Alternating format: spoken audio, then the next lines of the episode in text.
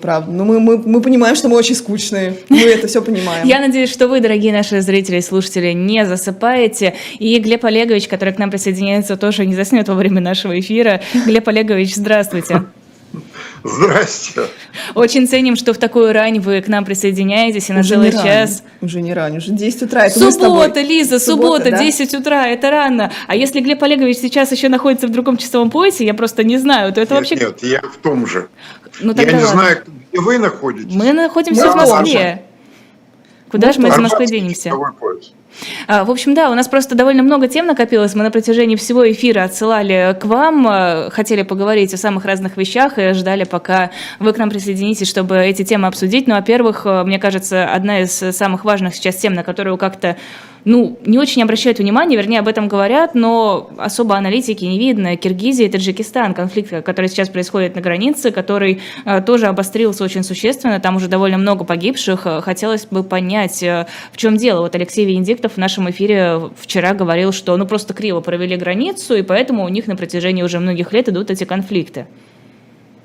Ну, знаете, один э, бывший руководитель нашего государства, Никита Сергеевич Хрущев, говорил, да бросьте говорить о хороших границах. Хороших границ вообще не бывает. Вот. Проблема-то в том, что э, как бы Россия, начиная вываливаться из э, устойчивой международной системы, э, создает вообще ряд тектонических таких напряжений. То есть это похоже на те самые столкновения континентов, которые ведут к землетрясениям серьезным. А По всей, заметьте, по всей кромке они проходят. И, и дальше будут, у нас нет никакого, а, никакой уверенности, что они остановятся на чем-то. А ждал кто-то а, столкновений Кыргызстана и Таджикистана? Никто не ждал. Вроде все тихо, спокойно, да и уже давно. Вот. Но, конечно, там все недовольны границами, а недовольны еще и а, жители, недовольны а, друг другом. И там, вообще-то говоря, внутренние, часто внутренние причины являются основными, движущими к внешним столкновениям. Э, Сказать, что там, вода, пастбище, или, значит, сказать, за какие-то украденный скот. Это постоянные явления, но иногда они ведут э, к кровавым столкновениям, но они не являются причиной на самом деле. Причина та, что исчезла стабильность. Э, Стабильность, э, которую в какой-то степени гарантировала консервативная Российская Федерация. А, простите, а Ну- гарантировала в том смысле, что следила, чтобы никто не нарушал порядок, или гарантировала фактом существования? Она не следила, она просто была слишком большой и казалась сильной для того, чтобы, так сказать, испытывать. Ну, подождите, подождите, Глеб Олегович, Лиза, был же случай с УДКБ в Казахстане, которые показали себя практически год назад, а, а, чуть меньше, ну, Да. абсолютно действующий, действующий Да. организа- Да. И вот, Да, и да, вот да, теперь... да.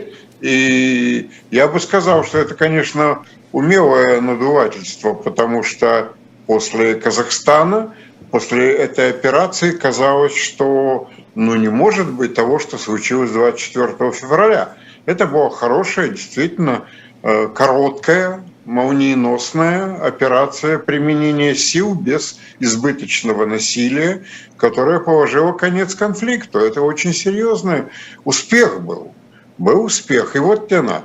Вот. А сейчас происходит вот что. Идет с двух сторон. Конечно, Россия лидирует в нестабильности в Евразии, но есть и обратная сторона, попытки изолировать Россию, как бы вырезать ее из Евразии, она слишком большая, понимаете, а, ведут к дестабилизации мирового порядка в этом гигантском регионе. Россия вообще граничит а, чуть ли не со всеми основными а, странами в северном полушарии. И это тоже, э, в общем, это сейчас не понимается, в том числе и на Западе, недопонимается, скажем так. Но это будет сказываться во все большей степени. Мы это увидим и в Молдове, мы это увидим на Кавказе. И вот полыхнет, полыхнет повсюду. И понимаете, как хотите. Кто в этом смысле может заменить Россию? Нет, ну кто может? Никто не может заменить Турция. Россию. Каким образом? А подождите, можно, мо- Глеб Олегович, смотрите, вот нас... А, тут- нет, подождите, я вчера, вчера слышал, как Арестович э, говорил, что Украина заменит А, Россию ну. и будет э, э, обеспечивать безопасность до Урала. Подождите, а Ну, зачем Турция это не вариант? Нет, а у Турция меня... не во- а Турция уже Турция первой попыталась, между прочим, войти в Среднюю Азию еще в начале 90-х, и в общем у нее ничего не получилось.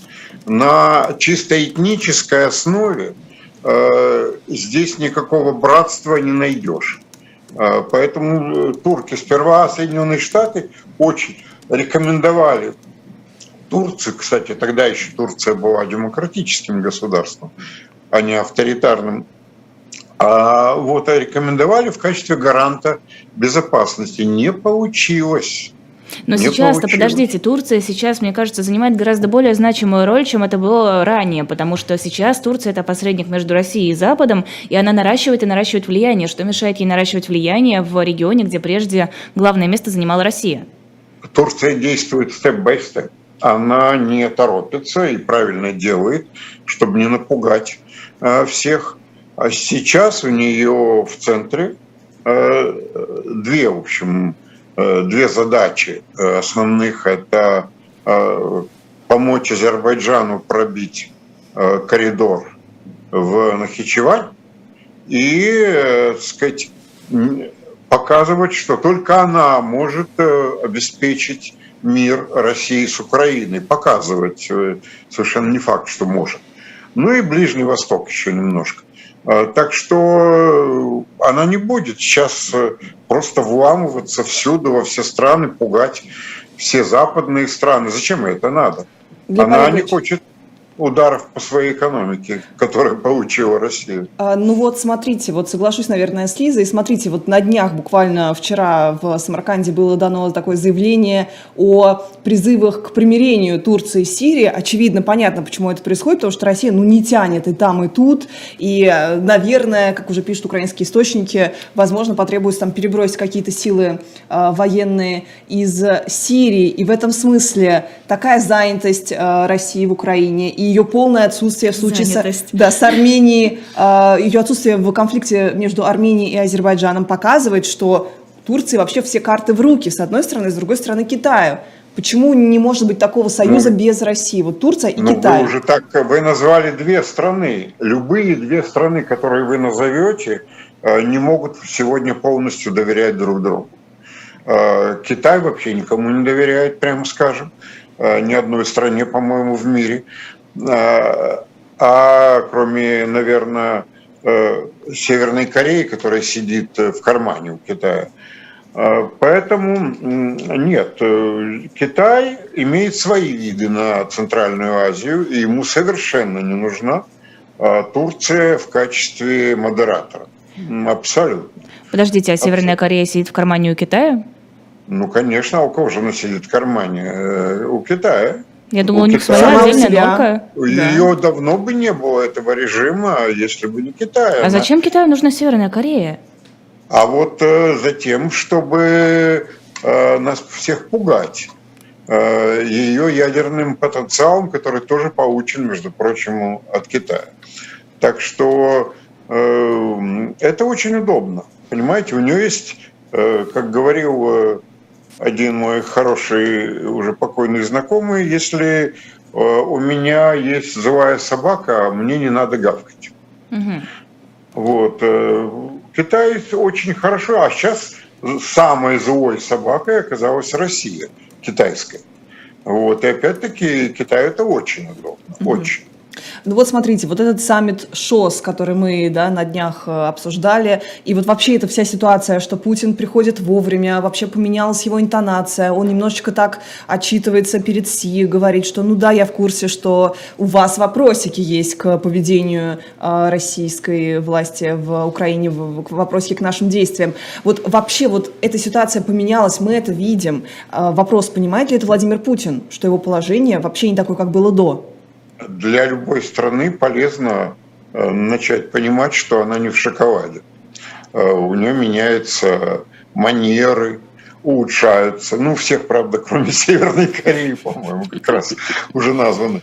Вот. И она становится мягче и так далее. Угу. Это хорошо, но вообще-то украинское контрнаступление ведь является не чисто военным, а военно-политическим успехом или, скажем, политико-стратегическим успехом. С одной стороны, это хорошее стратегическое планирование Генштаба Украины, э, который выявил окно и ударил в это окно. Но с другой стороны, вообще-то говоря, никакого э, перелома в войне ведь нет. Это похоже, знаете, на что? На такое знаменитое в свое время контрнаступление Вьетконга, вьетнамских партизан mm-hmm. на американцев э, да. в лунный год 68 года. Они ведь даже э, Сайгон вступили и на время захватили американское посольство, кучу городов захватили. Но это было и в общем военном отношении это не было успехом, но это было гигантским успехом в политическом отношении. После этого э, президент Джонсон ушел, и начались э, мирные переговоры через некоторое время, правда. Uh-huh, uh-huh. Вот, я думаю, что и здесь, э, если Зеленский человек очень не глупый, хотя его тоже сдерживают внутренние обстоятельства, вот, я думаю, что он обдумывает сценарий этот. А как считаете, что должно произойти, чтобы Зеленский согласился на переговоры? Потому что мы видим, Путин сказал, вот Зеленский не хочет переговариваться, Зеленский говорил, что не готов пока э, говорить с Россией. Вот что должно случиться, чтобы все-таки пришли к какому-то соглашению? Ну, во-первых, у обоих э, странах э, не так все просто. Э, украинское общество очень сейчас военизировано, оно склонно вообще, оно более мечтательно, чем русское, и оно склонно обольщаться. Каждая победа празднуется как великий триумф и бегство русских э, куда-нибудь за Урал. Вот. Э, поэтому очень трудно в этой ситуации начать говорить о мире. Когда люди ждут дальнейшего контрнаступления, оно ведь остановилось на самом деле и э, выстроена новая линия обороны э, российской армии, и вот она, она может ее удерживать. Возможно, я не знаю, военная удача переменчива. Вот, поэтому вообще мы не, сейчас идет э, вот это проклятое СВО, и мы не очень понимаем, что происходит помимо СВО в Украине. А в Украине меняется общество и меняется политика. Э, Украина политически будет другим государством совсем. И не факт, что столь же вот э, как бы э, умеренно плюралистическим, как раньше было. Вот. Это будет более милитарное государство, это будет государство с другим ядром, каком-то смысле с военной вертикалью власти. Угу. Поэтому и Зеленский не будет рисковать. сейчас э, подставляться. У него своя партия войны, между прочим, не забывайте, это партия реальная. Реальная партия войны, в отличие от наших гуманитариев, там, э, которые там саппоры и так далее в Телеграме в основном боют. Угу. Вот в Москве, в Москве давление тоже есть. Путин чрезмерно вообще осторожен, тревожен за неустойчивость власти при каких-то мирных движениях. Но вообще он явно подумывает. Э, мире это заметно даже и во время саммита ШОС было. Ну вот смотрите, какая симметричная реакция. Зеленский, который уже говорил, что будем строить по принципу Израиля, да, такое милитаристическое действительно государство, mm. он приезжает в Изюм, а, он встречается там с своими солдатами, это выглядит как очень сильный жест. И с другой стороны, примерно в это же время, на фоне вот этих вот новостей про перегруппировки, а, которые наши там патриоты называют унизительными, Владимир Путин открывает колесо, там катается на колесе, проводит День города. Вот, вот это разница. И салюты, салюты. Да, и салюты, которые критикуются. А, вот эта вот разница, вот а, такое отношение, вернее, пиар вот этого всего страны Путина, как будто ничего не происходит, да, вот спецоперация. Он э, к чему может привести? Такое ну, оно. Он, э, он принял определенный курс, вошел в колею и довольно опасно выскакивать э, ему из этой колеи. Спецоперация так спецоперация. Сказать, что идет война народная и значит, ввести военное положение, как, например, Дугин советует хотя бы в прилегающих областях. Во-первых, все-таки Россия унитарное на самом деле государство. Если вы введете военное положение в нескольких областях, оно будет э, распространяться и влиять на окружающих. Поэтому это опасно. Э, он не знает, как выйти. Он хотел бы выйти из этого положения, но он пока не видит, как. Откуда взялся Пригожин с его э, турами по зонам? Э, отсюда, потому что нужны, очень нужны люди. Людей нет. Ну вот... И вот эти и вот эти люди, которые там, сколько там, 80 процентов, которые поддерживают спецоперацию. Ну, было раньше, сейчас уже меньше. Сейчас уже... Ну и сколько, сколько из них готовы пойти в окоп? Ну вот посмотрите, у нас такая была... Вы не найдете. А, такая была реакция на все эти мирные там гуляния, да, Z-патриотов, а, такая, мягко говоря, критическая, гораздо более, на мой взгляд, даже жесткая, чем в иных там украинских изданиях. И вот мы видим, как бы, чем это, чем это чревато оказалось. В некоторых городах отменили в итоге а, вот эти дни города, как будто бы даже был такой вот какой-то некий сговор, что мы не будем это сейчас проводить, потому что некрасиво. И патриоты уже заговорили как раз о том, что это говорит о мобилизации наших граждан, о том, что мы задумались. Вот нам прилетело в Белгород, а значит, надо там как-то воодушевиться и во всех смыслах Но я бы не стал так э, э, дегустировать э, мнение патриотов, тех, кого вы назвали таким хорошим словом, э, и, по-моему, зря. Э, потому что ну, они их легко меняют взгляды. Они, вообще-то говоря, беспочвенные интеллигенты в сущности. Э, просто плохо образованные, но, в принципе, тоже они они не несут ответственности за свои вчерашние слова никогда, не берут на себя. Подождите, Песков уже сказал, что у нас очень тоненькая грань вот между плюрализмом и уголовным кодексом по поводу ну, вот этих критических так он замечаний. умеренно, умеренно припугнул. Но пока нет первого арестованного патриота, они мучат Леню Гозмана э, в тюрьме, но э, ни Стрелкова, ни Альшанского Э, не решаются, да, э, поэтому э, не надо, не надо преувеличивать. Вообще, это известная ситуация, она известна сто лет. Аналогичный, аналогичный случай был еще в Германской империи при Кайзере. Там тоже демократии не было, а поэтому большую роль играли вот такие брюзжащие постоянно военные, отставные чаще всего. Угу. Вот.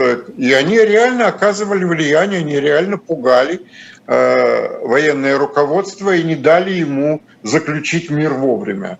Из-за чего, в общем, все кончилось очень плохо для Берлина. Так вот, так что Глеб Олегович, смотрите, ситуация на самом деле опасная. У нас полностью зачищено информационное поле. Понятно, журналистов нет, никого да. нет. Единственные, кто могут критиковать, почему вообще эта ситуация так сложилась, да, это вот те самые патриоты, военкоры, э, которые гораздо там, да, там громче, чем там, оппозиционеры кричали. И вот вопрос, насколько это может быть опасно, вот как вы говорите, насколько они могут опасно действительно переломить. с какой точки зрения опасно? Это... Так они призывают к усилению, наоборот это атакам. симулятивное общественное мнение. Понимаете, симулятивное, потому что за ним стоит, в общем, небольшая группа людей, которые в условиях искусственной пустоты, в условиях цензурной пустоты полицейской, как бы выжженности поля, выглядят как партия, но они даже партией не являются, собственно говоря. Поэтому что значит опасно? Опасно, да, опасна сама эта ситуация – а, и опасно, конечно же, а, некоторые люди в верхах носят их мнение, носят их распечатки наверх, в Генштаб, Путину, а, куда-то еще, и говорят, вот смотрите, народ, что говорит. Народ требует мобилизации, да, ну, даже Дубин перестал требовать мобилизации. А, вот. Так что я не думаю, что это очень опасно. Опасна наша достаточно подлая ситуация, в которой люди молчат то ли потому, что запуганы, то ли потому, что им плевать, пока их лично не тронули. Вот. Кого-то мучат, как э, того же Гозмана, бессмысленно, бесцельно, с любой, даже с полицейской точки зрения. Вот, и э, вот так вот складывается баланс, простите. В этом балансе, вот что ужасно, э, мы должны были бы все, э, ну, элиты обсуждать военную обстановку, обсуждать стратегию выхода из положения. Но это тоже нельзя обсуждать. Ведь вот эти самые патриоты, они плодятся на пустом месте отсутствующего какого-то национального стратегического диалога. Ситуация страшно плохая. Она неплохая в том смысле, как э, угрожает значит, Арестович, что он будет лично э, руководить Москвой и Московской областью, но э, она плохая в том смысле, что мы получили кольцо недругов, недружественное кольцо, которое я даже не знаю, было ли вообще в истории России когда-либо такое. Угу. Я не могу вспомнить. Ну, а Советский Союз разве не был окружен таким нет, же кольцом? Нет, нет, ну простите, было, две, было два блока. И эти два блока считались равносильными. Западный блок считал Восточный блок равносильным, потому что даже когда было преимущество в атомных бомбах, потому что советские танки могли в одни сутки дойти до Ла-Манша. А, и поэтому нет, это была совсем другая ситуация. Потом, извините, у Советского Союза было очень много друзей, в том числе идеалистических в мире, даже в западных странах. Это был блок, который боролся за братство человечества как специфическими способами. Не, ничего подобного сейчас нет. Сейчас есть страна, которая по неизвестной причине чего-то хочет, сперва говорила, что хочет защитить людей на востоке Украины. Ладно, хорошо, одна версия. А теперь другая версия. Мы, мы, хотим, мы хотим земли получить э, от Украины. А люди нам уже как бы э, не важны, да? Люди куда-то уехали. Подождите, а про земли это кто сказал? Не, ну как, у нас просто это сейчас это официальный курс. Официальный курс присоединения через референдум. Референдум оттягивается, но курс именно этот. Сейчас не ну, так идет референдум, речь. он же затем, чтобы защитить людей, которые живут на этих территориях. Это же все да, во да, благо народа. референдум по Херсонской области, чтобы защитить людей, которые живут в Донецкой области, и которые тем, от которой тем временем остается все меньше и меньше. Люди разъехались. И с кем вы, как говорят в Одессе, с неким жить э, с кем вы будете референдум проводить. Нет, э, это очень большое отличие очень ощутимая для таких стран, э, как Турция и Китай, названные вами. Отличие, вы защищаете людей или вы э, притязаете на землю. Э, Китай очень хорошо чувствует разницу. А, Глеб Олегович, вы сказали, что мы сейчас не можем в нашем да, публичном пространстве даже, даже говорить о каких-то возможных выходах из ситуации, а это именно то, о чем вас спрашивают в нашем чате. Лизы, спросите Глеба Олеговича, какой он видит выход из сложившейся ситуации. Я сто раз говорю, что любой, любой выход идет через мирные переговоры. мирные переговоры имеют десяток разных вариантов.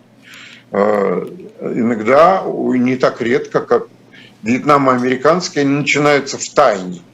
То есть идут легальные переговоры одновременно, параллельно идут тайные в Париже, э, где обсуждаются проблемы без дураков.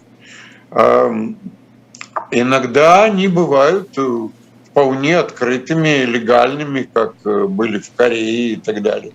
То есть здесь бывают, а Израиль имеет гигантский опыт мирных переговоров, да. который, правда, в И ничего случаев... не происходит. Глеб Олегович, ну, ну вот... нет, не, не скажите. Ну, вот просто... смотрите, ситуация с этими границами, да, уродливо прочерченными Лениным, да, как говорит Владимир Владимирович. Я имею в виду не только Украину, я имею в виду, естественно, и ситуацию там Таджикистан, Киргизстан, Армения, Азербайджан. Вот эти все границы, они полыхают в том числе благодаря тому, что были мирные соглашения достигнуты не очень хорошие. Например, вот Карабах, пожалуйста. Вроде как э, тройственный, тройственный договор, все красиво, опять Путин гарант э, и российские миротворцы. И вот, чем это обернулось. Там нет ничего красивого не было. Было унизительное для Еревана поражение военное, а Ереван не привык ведь к ним. Он 30 лет воевал с преобладанием над азербайджанскими войсками. Для них это полный это катастрофа, такого у них не бывало. А, поэтому это травма, серьезная травма. А теперь Азербайджан, э, я думаю, ошибочно – считает, что хороший момент, смотрите, у них же это Нахичеванская область, которая действительно идиотски отделена от э, эм, Азербайджана, они пробивают туда коридор. Почему не попробовать? Вот. Э, турки их подзуживают, но не факт, что турки за них вступятся еще раз. Поэтому здесь непонятная ситуация. Я еще раз говорю, я назвал Израиль э, не из э, филосемитских э, соображений, а из того, что они проводили там ну, десяток моделей разных переговоров было. Правда, в них, как правило, участвовали Соединенные Штаты, прямо или косвенно, которые иногда были удачны, иногда неудачны. Если, конечно, ну, Киев и Москва мне трудно представить сейчас – трудно представить столь разные э, лидеры, как Зеленский и Путин, э, столь, со столь разными ограничениями. Мы считаем Путина всесильным, Путин не всесилен, давно уже не всесилен. У него много ограничений. Часть из них находится, правда, у него в голове, но неважно, он в них верит. И как вот они сейчас могут заключить сделку? Сделка была возможна в первую неделю после провала этой дурацкого блицкрига э, на Киев. Вот, она была тогда возможна, поскольку Киев не знал, э, способен он сопротивляться военному отношению или нет. Еще армия не была проверена. Сегодня она проверена. Сегодня Запад кричит, э, что Украина побеждает, тоже врет. Э, им просто это нужно, э, как компенсация. Э, почему, почему врет? Дел. Глеб Олегович, почему врет? Как вы это поняли? Мы ну, врет, поняли. потому что, ну, вы знаете, это абсолютно не европейский дискурс, должен сказать. То, что они говорят сейчас у России, это не европейская речь. Они никогда так не разговаривали. Это уже речь действительно участников конфликта заинтересованы. Так и было с самого начала, разве нет? Не, нет, нет, нет, это было не так, не совсем так. Вы не следили, как менялась э, позиция, а сейчас это позиция подстрекания к эскалациям. Так подождите, подождите, может... Глеб Олегович, там первые, первые там дни, буквально первые, может быть, несколько что? недель а, была риторика о том, что да, 96 часов сейчас возьмут, насколько Россия превосходит, и вот эти вот рисовали диаграммы, сколько э, танков на одной стороне, сколько на другой, сколько пехоты, ну и так далее, такие сравнительные анализы. В итоге буквально э, там спустя какое-то время полная поддержка Украины поставка оружия, которое уже считывали как эскалацию. Ученые, например, тот же самый Наум Хомский, который за это огреб очень сильно как раз со стороны западной интеллектуальной общественности. Вот, то есть... а, э, простите, вы, э, вы недооцениваете я думаю, разницу между, во-первых, Европой и США. США с самого начала делали ставку на Украину как способ, метод, страну сдерживания России. Европа – это не европейская позиция. Европа очень медленно к этому шла. Вы просто не замечали, как менялась политика Германии. Медленно она и сейчас отличается от той, да, да, которую да. желали бы другие. Э, в Европе очень многим не нравится, например, вселение Польши. Польша не является большим, так сказать, э, большим другом части европейских стран. И она усиливается реально, да, возникает такой вот восточноевропейский блок, э, новый, военный. И это многим не нравится. Нет, там нет единой позиции. Европа, потом все опросы показывают, что европейский, что мирный выход для Европы кажется оптимальным. Почти везде, кроме Польши, там, кажется, и кого-то еще. Поэтому Здесь э, другая ситуация. Мы э, действительно идем, я просто устал повторять, но мы действительно идем к новому витку, новому уровню эскалации.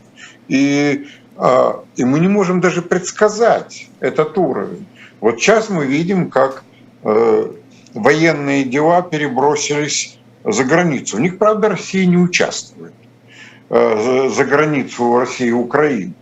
А если дальше начнутся, Украина не скрывает, что хочет атаковать э, приграничные территории российские, э, пойдут диверсионные операции. Вы Уже можете предсказать э, большие, ну серьезные, серьезные, пока серьезных не было. Вы можете предсказать реакцию Путина. Вы можете предсказать, например, что не будет каких-нибудь ударов по Днепрогрессу, например, тому подобным вещам. Поэтому э, мы, война, это война совсем другая реальность. Поэтому надо выйти из нее. И выйти из нее путем переговоров можно, потому что э, когда мы делаем заявления о границах, они священны, они неприкосновенны и так далее, пристаем на цыпочки, нам трудно менять позицию. А во время переговоров мы обсуждаем границы, мы обсуждаем линии э, соприкосновения, мы обсуждаем линии нейтрализации и так далее. Дальше со временем они могут превратиться в границы. Ну, как в Корее. В Корее ведь до сих пор э, нет соглашения о границах. Это не граница проходит по известной параллели. А это линия военного, э, линия перемирия. Она до сих пор линия перемирия, 70 лет. Вот. Поэтому нужны, нужны переговоры. Конечно, в переговорах будут компромиссы. Но само слово «компромисс», если в Киеве сейчас произнесет Зеленский слово «компромисс», то он огребет и изнутри страны, и со стороны Запада. А, Глеб Олегович, вот э, Владимир Пастухов считает, что единственная причина, по которой Украина может пойти на переговоры, это если Соединенные Штаты на нее надавят, пригрозив э, прекратить поставки вооружений, прекратив помощь. Э, как считаете, насколько Вашингтон может пойти на такой шаг и фактически принудить Украину к переговорам? А, конечно, может. Здесь, здесь сомнений это нет. Ясен пень. А вопрос в том, что будет ли это делать. Америка. Сейчас до выборов Байдена Украина должна побеждать, побеждать и побеждать. Поэтому концепция не изменится до ноября. Это имейте в виду. Э, собственно говоря, украинское контрнаступление, его пропагандистское сопровождение, безусловно, э, имеет в виду американские выборы. Э, для, это важно, почему Байдена стал чуть-чуть подрастать рейтинг. Угу. Слабенько, но начал. Это, э, это важно. Ну, не у Байдена, а у партии. Вот. А потом, а потом, конечно, э, посмотрим. Во всяком случае, нужно по меньшей мере нейтральное отношение Соединенных Штатов э, к мирным переговорам. А но сейчас, скажу вам честно, Соединенные Штаты явно, судя по даже, ну, даже таким серьезным профессиональным экспертам проверяют, а может быть все-таки состоится поражение Москвы. А если оно состоится, зачем, куда нам торопиться-то? А зачем сдерживать украинцев? Не будут сдерживать. Угу. Это, это постоянно эти соображения будут, а в Москве опять-таки добрые люди э, приходят к Путину и говорят, что ну мы просто за пять минут от поражения, вот там э, замерзнет Европа, э, надавят на Украину и, значит, враг бежит, бежит, бежит. Так что в этой ситуации я не вижу. Только очень мудрый лидер, а я, честно говоря, не вижу – Э, Зеленский хороший военный лидер. В его мудрости я не знаю, я не знаю, я пока не наблюдал. И самое мудрое его решение, конечно, было остаться э, в Киеве, угу. не уезжать. Вот это было действительно мудрое решение. А я не знаю, кто может в этой ситуации, конечно, лидеры старого типа умели такое делать. Но сейчас, вот в этой ситуации, где каждая сторона э, считает, что она через месяц победит, окончательно, полностью, бесповоротно, чтобы начались мирные переговоры. Ну, нет другого пути, понимаете, все равно это кончится этим. Вот чем дело, а не распадом России на, как, на 10 независимых государств. Представляете себе э, степень безопасности в Евразии, которая возникла бы, если бы Россия распалась на несколько государств. И такие даже, да, есть уже прогнозы? А, не, ну это просто постоянный, это вечный, постоянный да. дискурс. Mm-hmm постоянные разговоры и в Украине, и в России, к сожалению. Это глупые разговоры. А, Глеб Олегович, смотрите, ну такая интересная у вас позиция, что ну, то, что мы считываем как такая однозначная победа, как такой перелом игры, это все-таки некоторая пропагандистская история. На самом Войне деле... не бывает. В войне не бывает однозначного э, перелома это выясняется, простите, как говорится, вскрытие покажет. Это по итогам войны вы можете сказать, допустим, что, э, так сказать, э, Сталинград или Курская битва э, была перелом окончательным в войне – после Сталинграда многим уже было все ясно, но Курская битва все-таки была окончательным периодом. Ну, то есть, а за этим на самом деле стоят силы, которые эскалируют, и может очень долго еще все длиться, если... А силы, которые эскалируют, это силы, это группа интересов, когда нет войны, а вы говорите о группах интересов там, в политике, в бизнесе и так далее. Это как, часто даже почти те же самые группы интересов, которые, для которых война мать родна. А, вот, есть заказы военные, а в условиях панической атмосферы Россия очень склонна к паническим вспышкам. А вот, э, деньги тратятся без всякого контроля, их швыряют мешками. Э, и почему эти люди должны быть за прекращение войны? Они не будут за нее.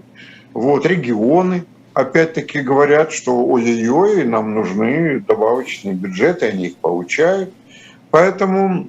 Ну, вот, э, смотрите, у нас... Нет, Глеб Олегович, извините, да, смотрите, у нас была, было такое мощное заявление Рамзана Кадырова с призывами к самомобилизации регионов, и регионы начали масс, ну не массово, окей, не массово. Ну, не несколько штук Да, да, да, там 5-6 штук уже заявили, что они готовы, что они формируют э, по, по несколько тысяч э, какие-то собственные э, республиканские свои подразделения. И вот вопрос, не будет ли это каким-то тоже новым витком, не станет ли это каким-то новым шагом к мобилизации? А, ну нет, э, во-первых, э, призыв Кадырова не вызвал никакого восторга э, в администрации президента, поскольку что за самомобилизация? Значит, что они суверенные субъекты, вообще-то они суверенные субъекты по Конституции, Да-да-да. но, но это никогда не приветствуется. Вот. А в особенности попытки подражать Чеченской Республике в этом отношении. Вот. А, а вот эти волонтеры, они были, волонтерские инициативы были и в 2014 году, мы их помним, они были не сильно впечатляющими. И, скорее всего, я думаю, они их будут поддерживать сейчас, люди нужны, люди нужны, но э, вообще широком понятии, которое имеет в виду Кадыров. Самомобилизация по Кадырову – это чеченизация. Mm-hmm. Чеченизация регионов. Э, уверяю вас, Путин будет противником этого сценария. Опасается Кадырова? Кадыровцев он опасается не Кадырова. Если бы он опасался Кадырова, да. Кадырова бы не было. Он опасается, так сказать, реальной федерализации России. Потому что, то есть, тогда исчезает власть центра. Кто такой центр? На каком основании он может брать деньги, их распределять, перераспределять и так далее. Угу. Поэтому я думаю, что нет, здесь нет э, вот таких страхов э, мы вообще вот эта война показала э, очень неприятную нашу готовность к панике, к страхам, превышающим даже страхи обычных войн. Вот. И в этом смысле, я бы сказал, даже Украина показывает нам пример. Население Украины. Вот. Оно вообще-то очень тоже эмоционально Э, украинцы эмоциональны, но оно не ведет себя так, э, как, как у нас. Зачем мы, чего мы, собственно, чего нам бояться, будучи э, мегастраной? Вот. Я не знаю. Я не знаю, Украина, а батальон Азов, который дойдет до Владивостока, чего опасаться-то? Глеб Олегович, вы упоминали Польшу, а сегодня утром РИА Новости опубликовала, ну, пишут, что публикует ранее неизвестные рассекреченные ФСБ а, архивные документы о деятельности польских подпольных вооружений, вооруженных формирований времен Великой Отечественной войны, где там, понятное дело, а, польские эти формирования против Красной Армии. Ну, в общем, ну, мне да, кажется, но это известное очевидно. дело, какие тут секретные документы. Вот именно. А, а они, чего они добиваются-то? Что это за... Вот, смотрите, у нас ну, документ. Ну вот это, это все разные формы, к сожалению, нашей государственной глупости. А, так же, как э, вот это заунывный, заунывный рефрен, где люди, сидящие там, сотни людей, сидящие в агентстве э, печати новости, или как он там называется, РИА. Russia Today, угу. вот, э, подбирают из эм, европейских маргинальных газет – какие-то сведения о том, что кто-то недоволен угу. ценами на газ. Санкции. И что, кого они при этом агитируют? Они агитируют меня или они агитируют значит, этих э, жителей Европы, которые их не читают? Вот так и тут. Э, вот, конечно, слава богу, тема войны армии Краевой в ТУ Красной Армии, она постоянной темой на совещании тройки союзников когда-то. Э, на всех, э, Сталин поднимал это на всех совещаниях и в конце концов, э, так сказать, получил прямо или косвенно мытьем катанием мандат на создание своего правительства в Польше. Что-то нового. Вот в Советском Союзе фильмы шли. Фильмы шли, мы помним, да, «Пепел и алмаз», например.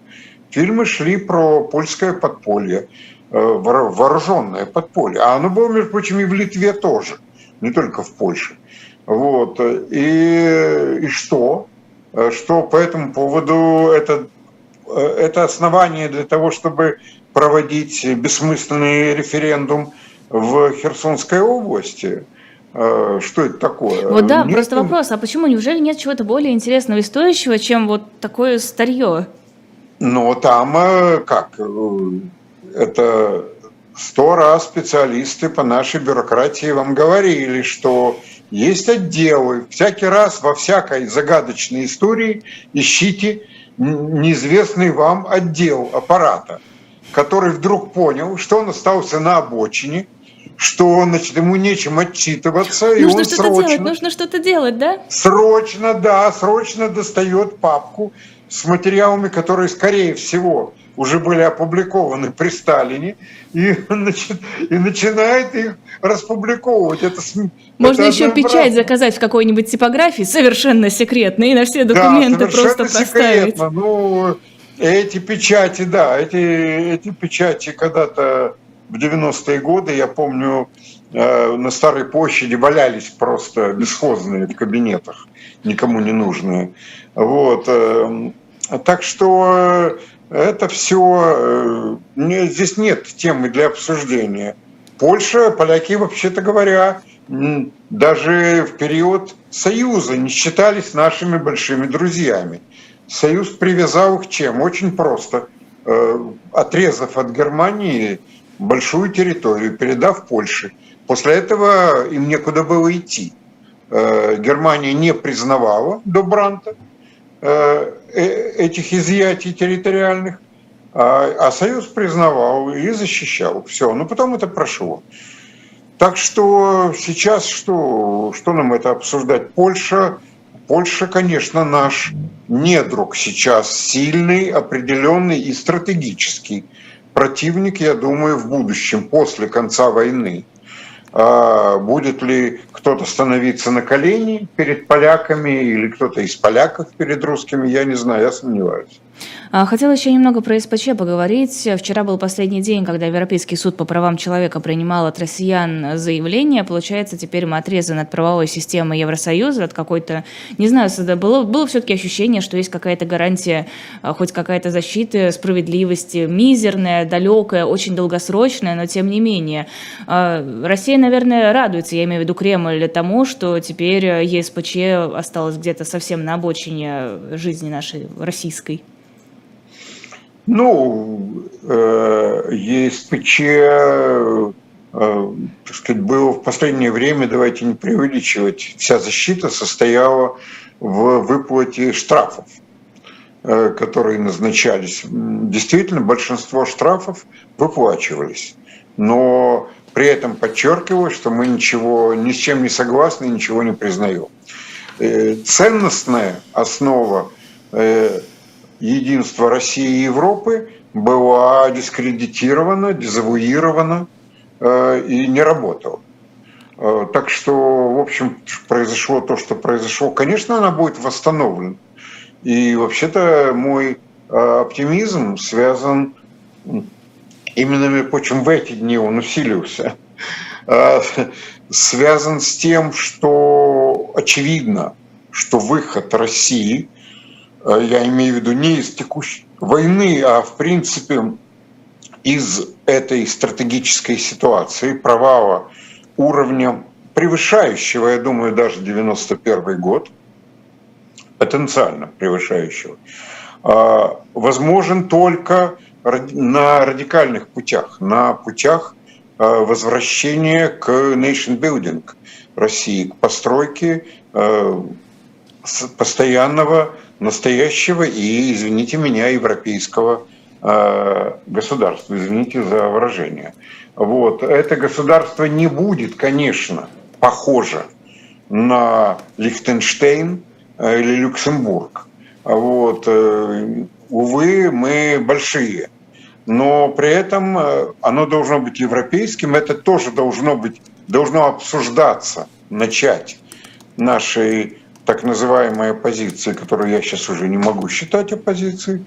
А, Почему? И, Подождите, ну, подождите, почему? Они не действуют как оппозиция, понимаете, не действуют. Они, может А быть... что они могут делать-то, скажите мне? это, это, это, это, это, это, это русская, а раньше советская еще присказка. Я это слышал еще в школе. В школе Хорошо, от папы. хорошо. Тысячу раз. А что мы можем делать? Мы инженеры, мы соль земли советской, вот, но нами помыкают, и мы ничего не можем делать. Ну так если вы А- столько раз это слышали, наверное, у вас какой-то ответ есть выработан У на меня это. был ответ, я ушел в оппозицию и что-то делал, э, что было тогда посильно, возможно и так далее. Ну а сейчас? а Глеб Валерьевич? сейчас можно значительно больше, чем Так, в давайте нам Союзе. примеры. Вот, э, что? Э, Я говорю, если вы меня слышали, я говорил об стратегическом диалоге, э, политическом, ответственных экспертов, связанных с ответственными политическими силами, я сейчас даже не ограничиваю, системных или несистемных, э, и даже не, огранич, не ограничиваю их от э, кремлевских. Вот, по тому, как мы будем выходить, потому что когда уже мы начнем это делать, будет поздновато затевать спор. Я вот сейчас, э, готовясь э, читать курс по истории Новой России, я залез в документы, бумаги, книги конца перестройки. Боже мой! То есть вся, весь конец Э, перестройки, начало радикальных реформ состоит исключительно из пропущенных возможностей.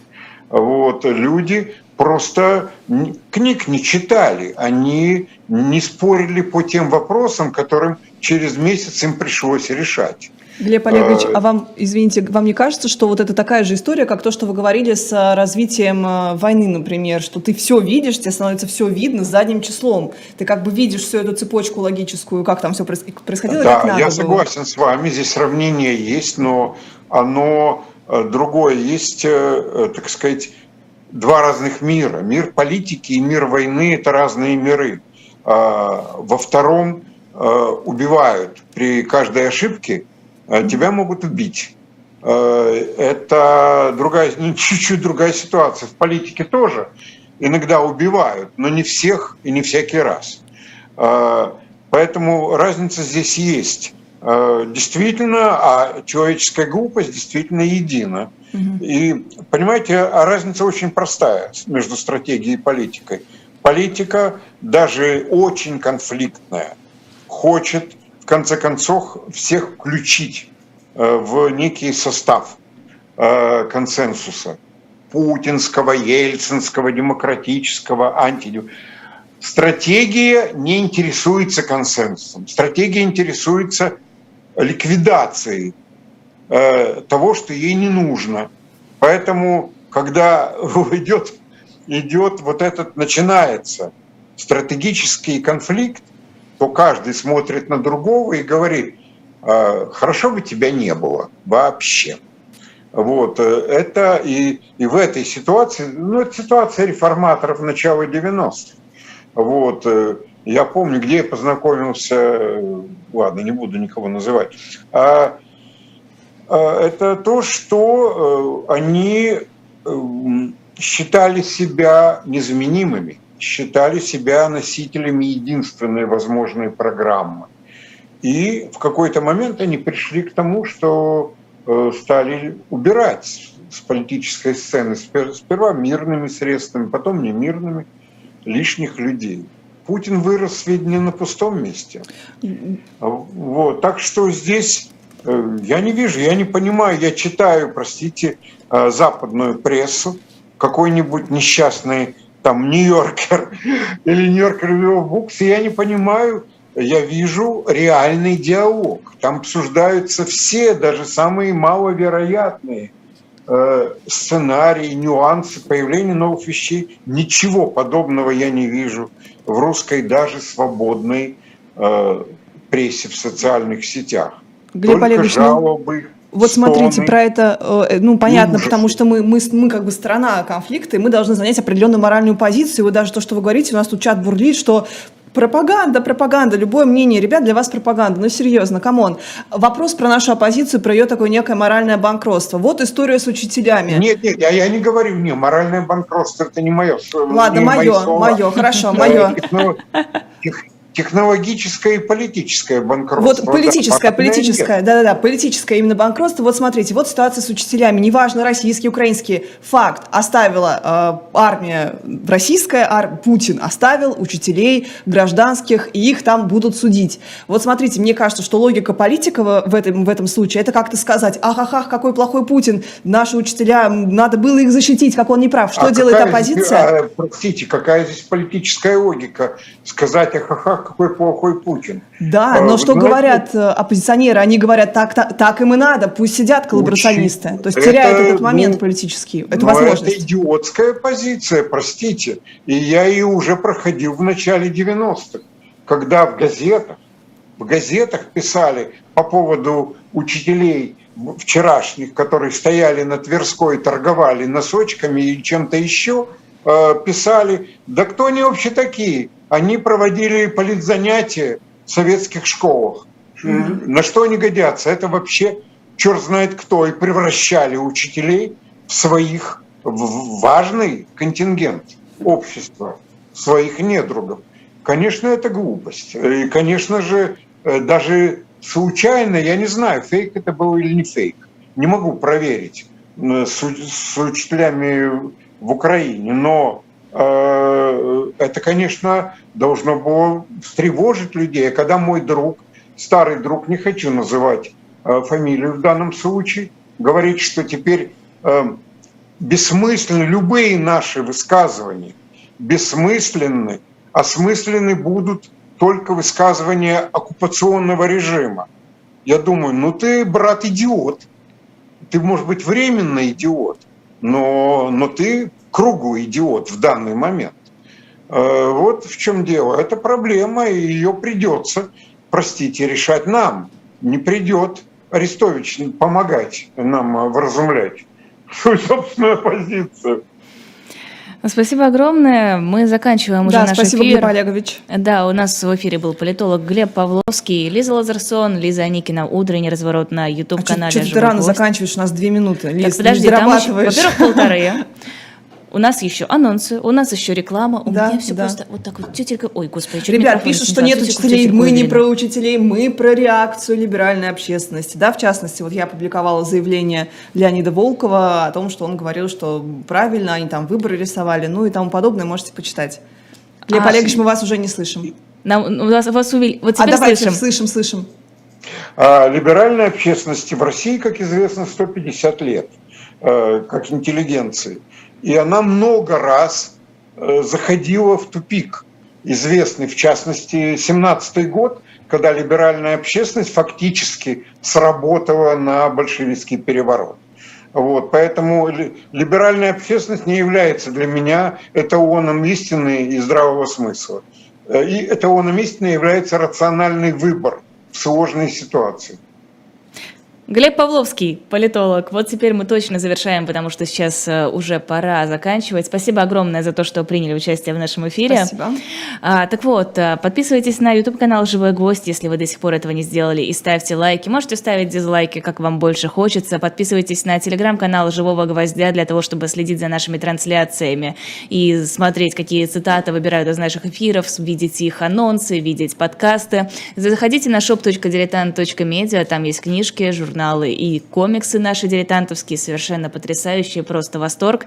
Там можно что-то купить и таким образом поддержать а, нас с Лизой, нашего видео, видеорежиссера Александра Лукьянова и нашего продюсера Ольгу Белевцеву, и, конечно же, сам YouTube-канал «Живой гвоздь». Сразу после нашего эфира, ну, хорошо, ладно, не сразу, через час после нашего эфира, а, нет, сразу после нашего эфира, да, а, программа «Читалка» на канале «Дилетант». Сергей Бунтман читает «Скотный двор» Оруэлла. Затем в 12 часов программа «Будем наблюдать» на «Живом гвозде» Сергей Бунтман и Алексей Венедиктов, которого российские власти считают иностранным агентом.